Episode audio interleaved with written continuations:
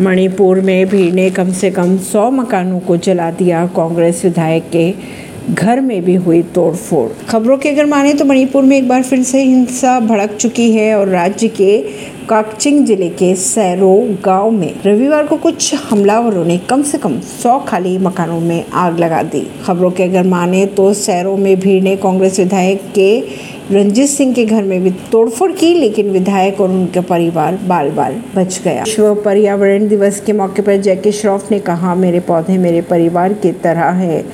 Actor जैकी श्रॉफ ने विश्व पर्यावरण दिवस पर कहा कि पौधे उनके परिवार की तरह है। इन्हें भी छाया की ज़रूरत होती है, इन्हें का लालन पालन और पोषण और देखभाल करना ज़रूरी होता है। उन्होंने आगे ये भी कहा कि ये हमें ऑक्सीजन देते हैं, इसलिए ये हमारे अच्छे दोस्त हैं। इन्हीं पौधों ने धरती को खूबसूरत बाग की तरह सजाए रखा है। ऐसी ही खबरों को जानने के लिए जुड़े रहिए जनता सरिश्ता पॉडकास्ट से। परवीन दिल्ली से।